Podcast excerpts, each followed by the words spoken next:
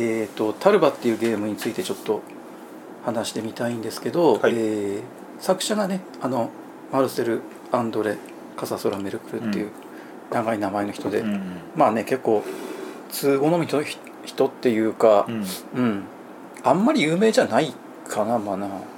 うん、確かにまあ、うん、こう通向け。そうだね。マニアックっつった人あれか、うん。ちょっとメジャーっていう感じはしないですよねやっぱね。でもすごく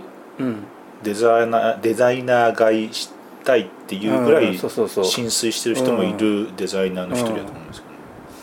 なんかあの毎回出すゲームは結構もう独特な感じで本当にこの人じゃないと作れないっていうのがなんていうかねもうカラーは確立しているっていうのかな、どう言ったらいいんだろう。あんまり他に見ないんですよねその類似したシステムとか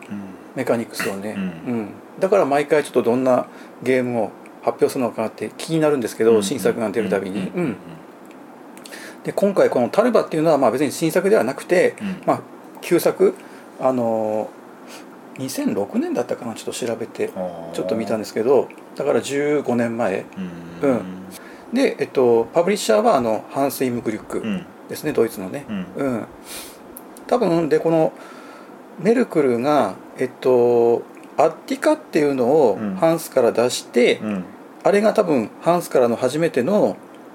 メルクルのタイトルだと思うんですけどアッティカ前なんだ。アッティカの方が前だと思います多分、えー、でそれからあんまり程なくしてというかそんなに間を置かずに出したのが今回のこのタルバだと、えー、僕はちょっとそういうふうに記憶してるんですけどね。うん。まあ僕は当時あのメビウスからあの流通始まったあの和訳付き入版を購入しても、持ってまして、うんうん、松本さんもこれ持ってますよ、はい、あでえっとまあ久しぶりにちょっとねプレイしたんですね最近ね、うん、最近というかまあ昨日なんですけどプレイしたのは。うんでちょっとざっくりとどんなゲームなのかっていうのを説明するとまああの陣取りと言っていいかなと。多人数陣取りと言っていいかなと思うんですけど、うんあの特徴的なのはあ分厚いタイルがコンポーネントに何枚も入ってて、まあ、全部で48枚、うん、火山タイルっていうタイルがね48枚あるんです。でそれをくっつけたりあの上に積み重ねたりしていって、うん、そのなんていうかあの立体的になってくるんですよね、うん、うん、メインメインボードというかメインボードないんですけど、うん、あの六角形のヘックス？3つ分くら3つ分からなる1枚のタイルを、まあ、あのくっつけるなり上に重ねるなりしていって、うんうん、まあ、あの広がったり横に広がったり縦に伸びていったりっていう感じであのだんだん大きくなっていくと、うん、うん、なんかこうなんかあの火山の島ができるような、うんうん、まあ、火山がちょっとこのゲームちょっとモチーフになってるんですけど、うん、海海に火山で島ができるようなそんなイメージです、だんだんその島が大きくなっていくっていう感じの、僕は僕はそういうふうにあの捉えましたけど、うんだからあのヘックスによるなんていうかあの地形地形の概念とあと高さの概念があるありますよね、でそれに、えー、自分の駒を乗せていくことで陣取りをすると、うん、まあ、ざっくり言うとそんな感じです。でねえっとまああのタイルは要するにその3マスヘックスヘックスが3マスからなっている1枚のタイルがあってでそれぞれにその火山が必ずあるんですね。火山マスがあって。であとこの他に5種類の地形があって、えー、火山以外の2つのマスにはいずれかの地形が抱えていると、5, 5種類の地形のうちね。うんで、えー、それがまずタイルなのと、うん、自分の駒っていうのが3種類あって、えー、でそれがあの神殿であり塔であり小屋であると、うん、うん、でそれぞれその3種類の駒それぞれがあの立てられる条件がちょっと異なってて、うんうん、自分の駒でその連続しているマス自分の駒が置かれたマス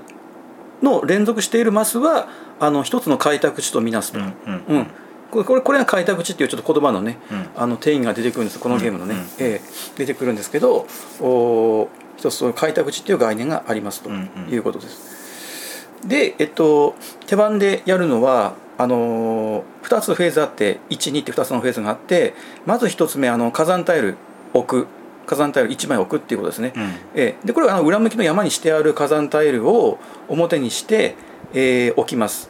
で置く時にあの拡張っていうのがまず一つある、うん。で拡張っていうのはその1段目。要するにテーブルの上。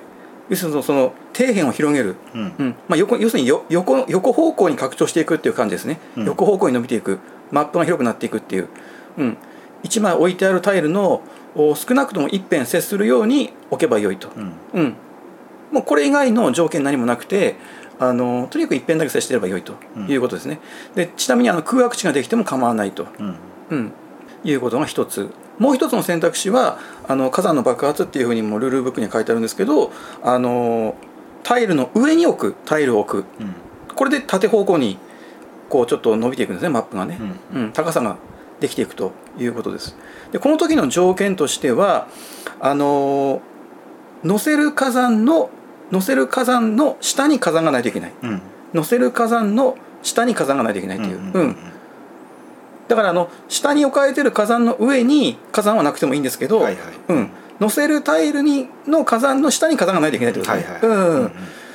うん。でその時にあの火山に溶岩が流れてるあのアートワークがあるんですけど、うん。おこれが同じ向きにはなってはいけないっていんううん。条件が、まあ、この2つなんですよね、うんう空白分ができてはいけないっていう下にねそれもあるんですけど、まあ、3つあるんですけどだからでこの溶岩が流れてる向きを変えないといけないっていうのはどういうことかっていうとあの全てのタイルが要するにその火山の溶岩の流れる向きは同じように書かれているので、うんうんうん。うん全くそのタイルを同じなんていうの？方向で同じ向きで重ねてはいけないっていう,、うんうんうん。ぴったりこうあの上から見てぴったりその,、その通り上にの伸ばしていくのはダメだっていうことですよね、うんうんうん2枚以上のタイルに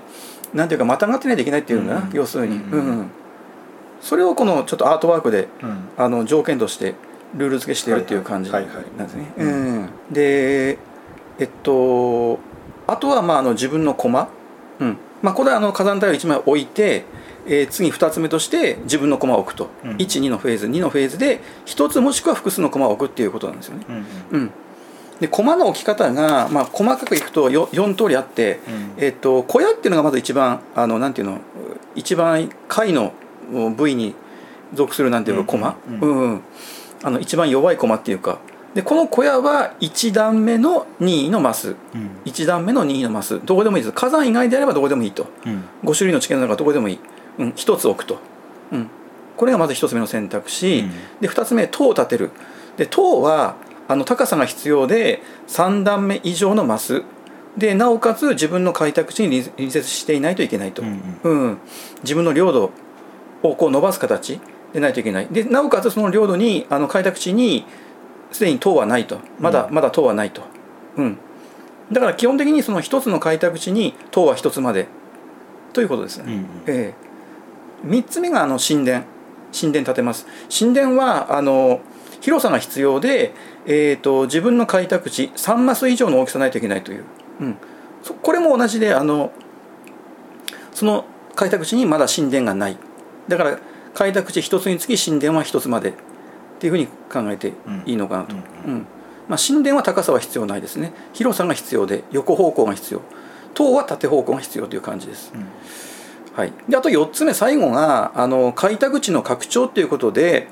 1つの開拓地を選んでその開拓地に隣接するう地形1つ5種類のうちの地形1つを選んでその全ての地形にあの小屋を建てるっていう、うんうんこういうアクションもあるんですよね、うまくすればこれでかなり広くなる。うん。小屋あの開拓地がかなり広がる、うんうん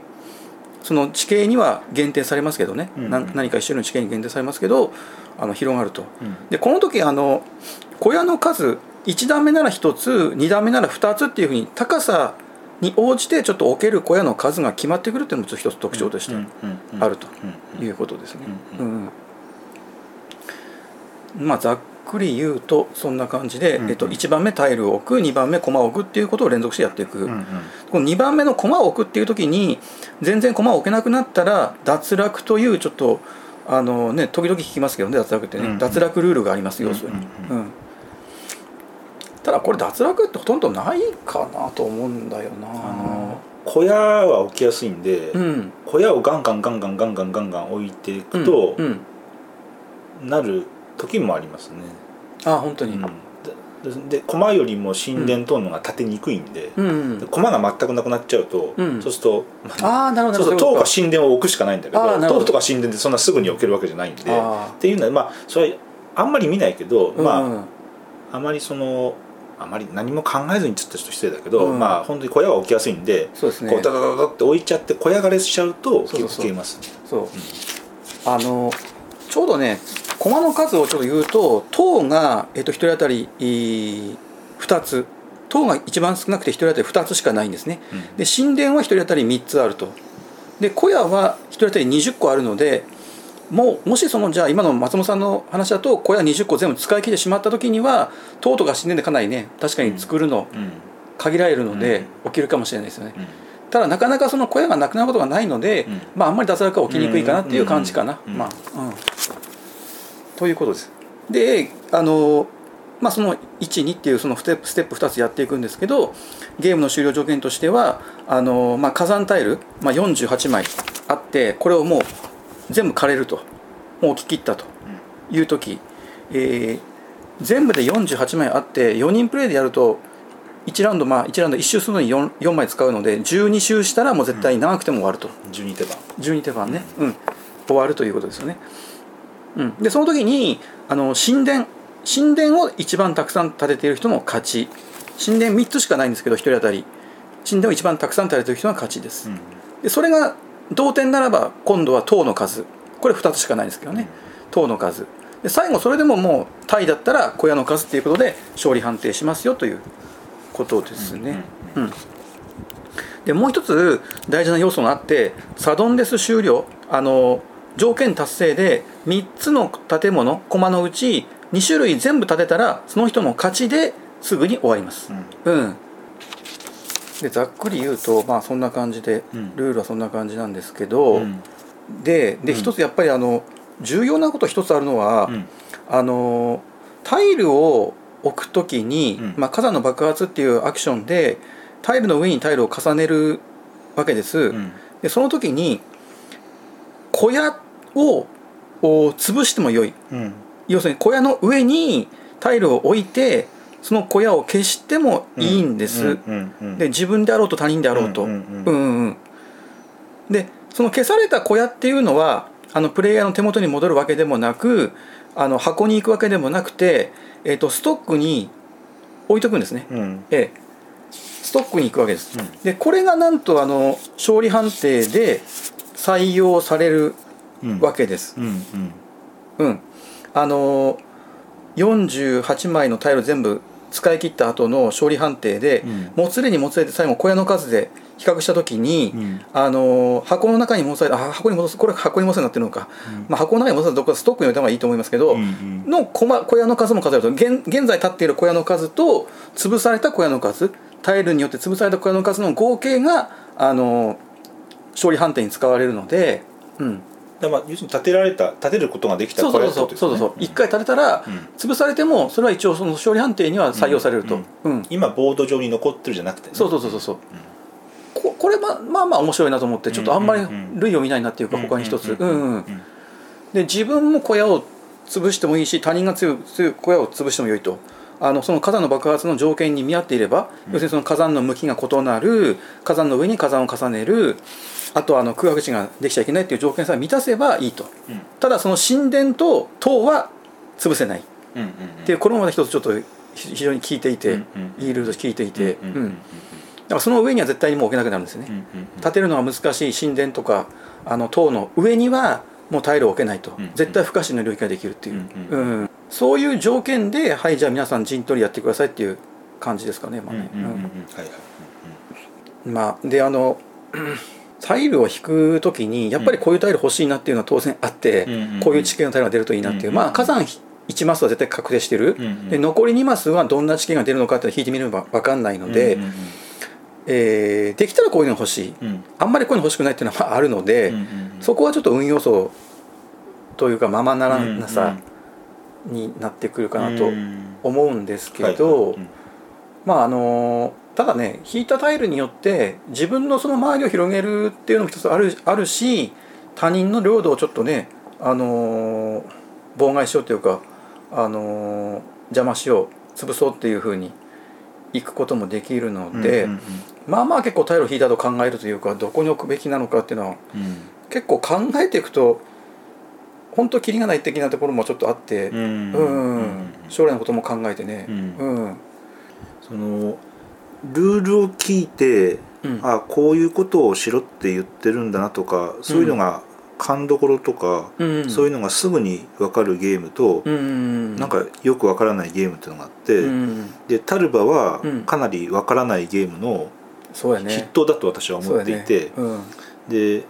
今聞いたルールルールとしてまあ分かったと、じゃあその勝利に向けて何をすればいいのかっていうところが、で、まあ、逆に言うとそれはゲームをやっていく中でこういろいろ気づき発見があるということでもあるんだけれども、まあ、そういうゲームだと思って。ているんですよね。だから、うん、例えば小屋を神殿を置きたいんだけど、うん、あのなえっ、ー、とある例えばいある1段目1段目に小屋を3つ簡単に並べてたところで、そんなもんすぐ次に神殿を置かれるのが分かってるんで、うん、そんなもん他人によって潰されるわけですよね、当然のことながら、はい、そんなのは。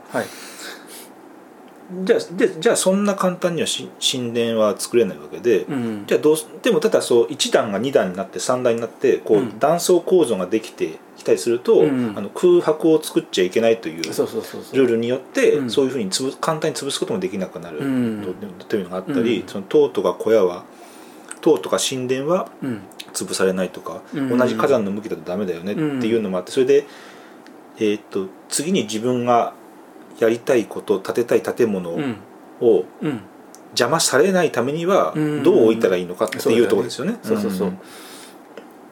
そこがっていうことは結構今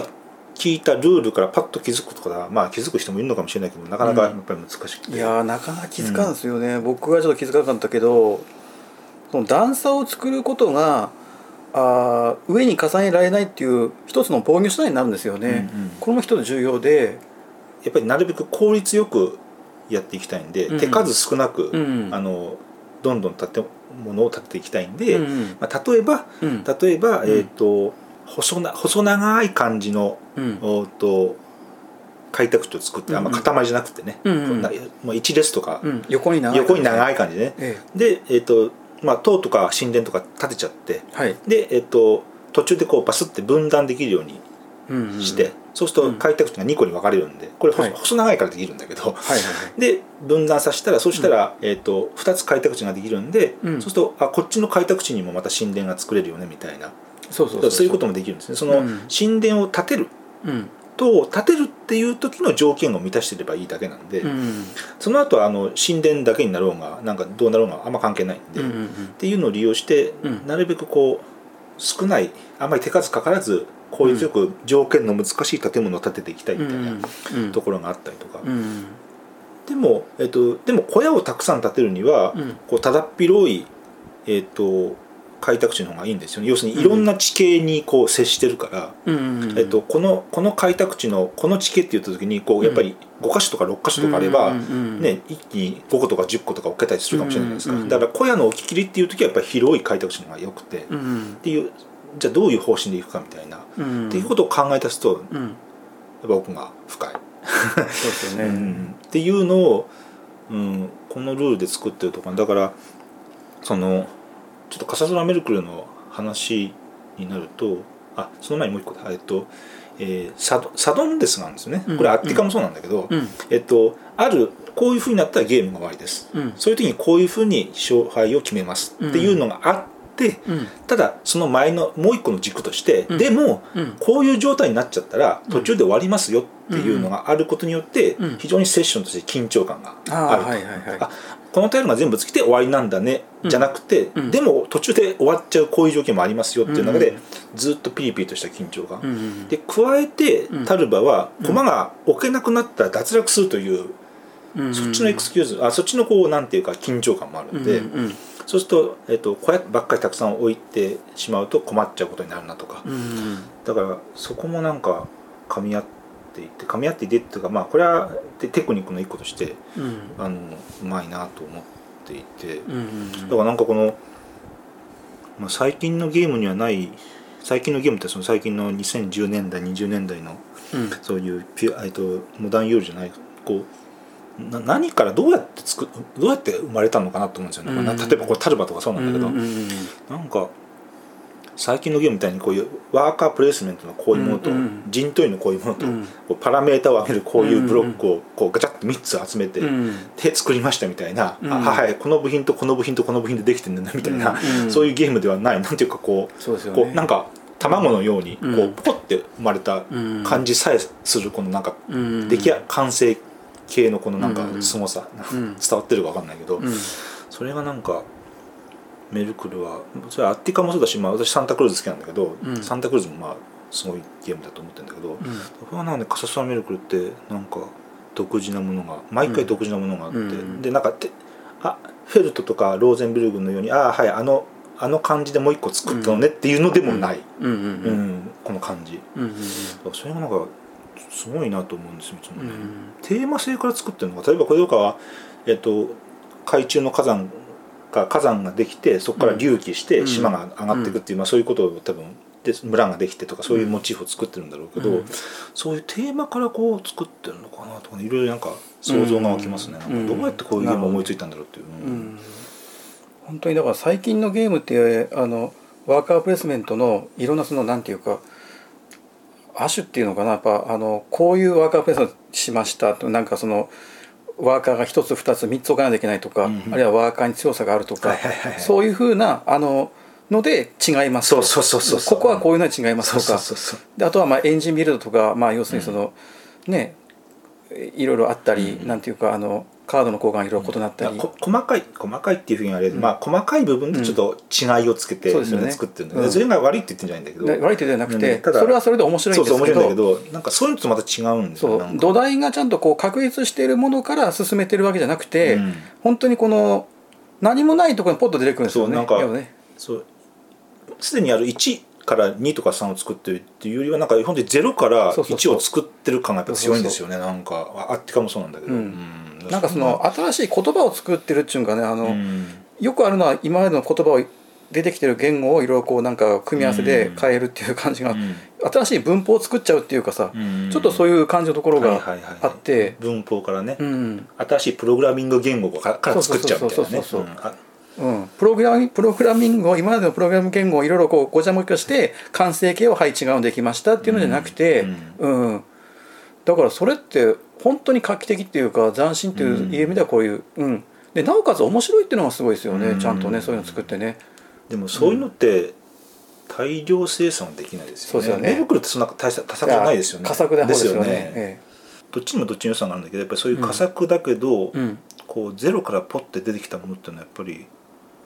こう時代が過ぎても色あせない、うん。うん、ずっと輝き続ける魅力っていうのがあるものが多い気がするんですよね。うん。うん、ね、うん、ちょっとやっぱあの時代の風化には耐えるなんかそういう輝きというか、うん、ういうなんか強度というか、ね、うん、そうそうそれは強さあるある気がするんですよね。ちょっともう一回さっきの話のゲームの話に戻るけれどもあのさっき言われていたようにあの自分の一開拓地につきあの神殿を一つまで東和一つまでっていう条件があるので、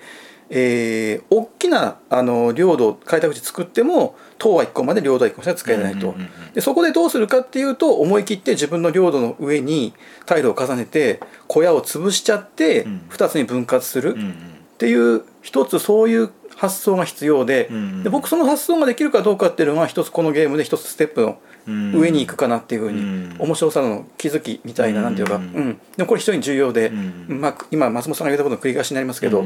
うん。そこに気づくとでまた2つできるとじゃあ今度塔が起きるじゃあ神殿が起きるっていうことになるんですよね。うん。でこれが一つ大事な点とあとやっぱりあのまあはっきりと何を狙ってるかっていうのが4人でやってて分かるので、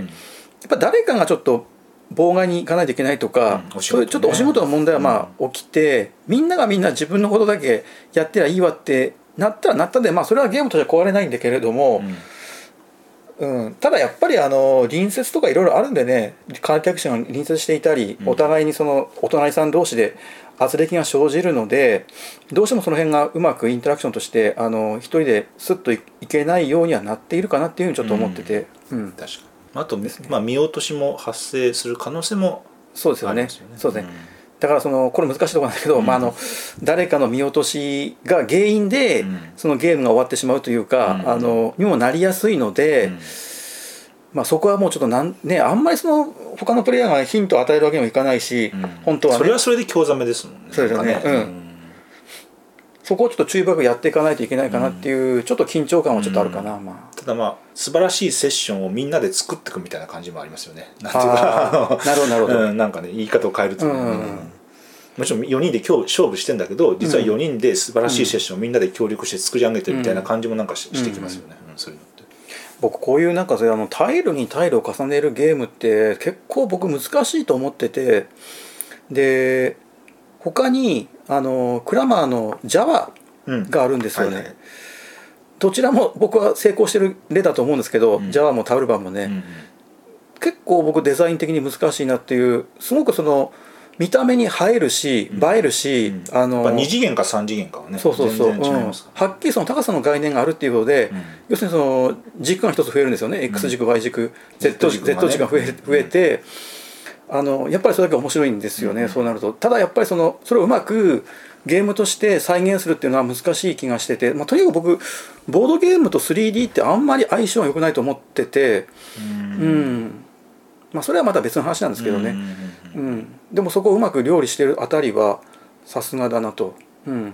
結構僕軸が一つ増えるだけで情報量が結構増える気がしているので当然。膨大になりますよね。そう膨大になるよねね、うん、事情三乗の話で、まあうん。あのだから極力根本的なルールはあのシンプルにして、うん、うん、抑えて、うん、うん、やってるのかなっていうふうにちょっと思ったりもしたんですけどね。